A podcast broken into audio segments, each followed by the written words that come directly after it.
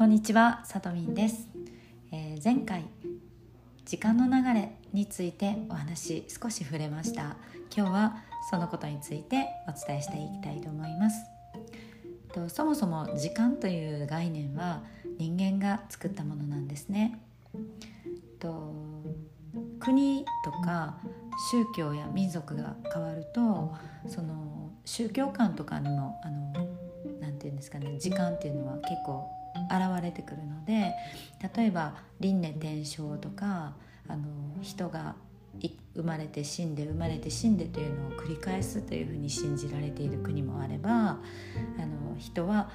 生まれてきて死んだらそれで終わり天国に行くとかっていうそういう考えの宗教もありますよね。なので、まあ、あのその辺の違いは多少あるんですけれども、えっと、大きく言うと物質が変化していくということはあの実際にあるけれどもその変化に時間という概念を当てはめたというのは人間が後付けで行ったことであってまあそういうものが時間と私たちが呼んでいるものなんですね。そんな中で日本では、えー私たちが習ったのは時間というのは過去から現在現在から未来へと流れているというふうに学校の教育や、まあ、親やいろんな一般教育的なもの価値観として習ってきたと思うんですよね。でこれがちょっとあの衝撃的な話ですけどもけれども実は、えー時間というものは未来から現在過去の順番へ流れている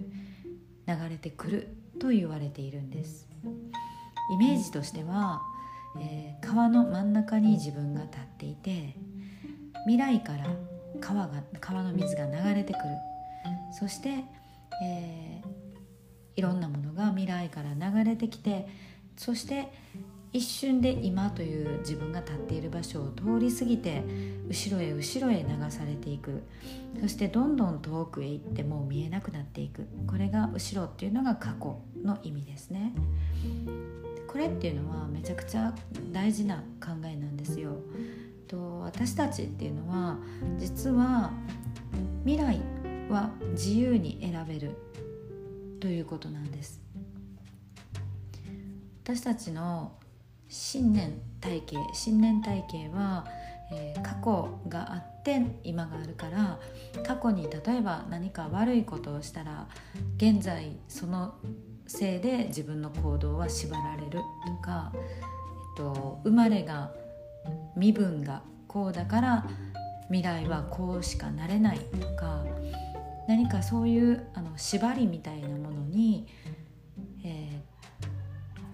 とら、われて自分の未来というものがもうある程度こうこういうふうにしかならないという思い込みの上にずっと育ってきているということなんですね。実際は今のその逆転の発想の未来から現在現在から過去へ時間というものは実は流れてるんだっていうことをあの臨場感たっぷりに自分が考え感じられるようになると実は過去に経験したことっていうのは未来に対して1ミリも何にも影響を与えないし何の縛りもないということになるんですね。過去にとらわれたり、まあ執着したり後悔したりああの時にああいうふうにしなかったなんでだろうとかですねあの時にうまくああいうふうにしてれば今頃違った人生だったのにとかですね。そうやって過去に起こったことに対して執着していたりまあそれがこうすごく後悔していたりすると今っていうものを今そのものを生きられないあの人生を謳歌することができない。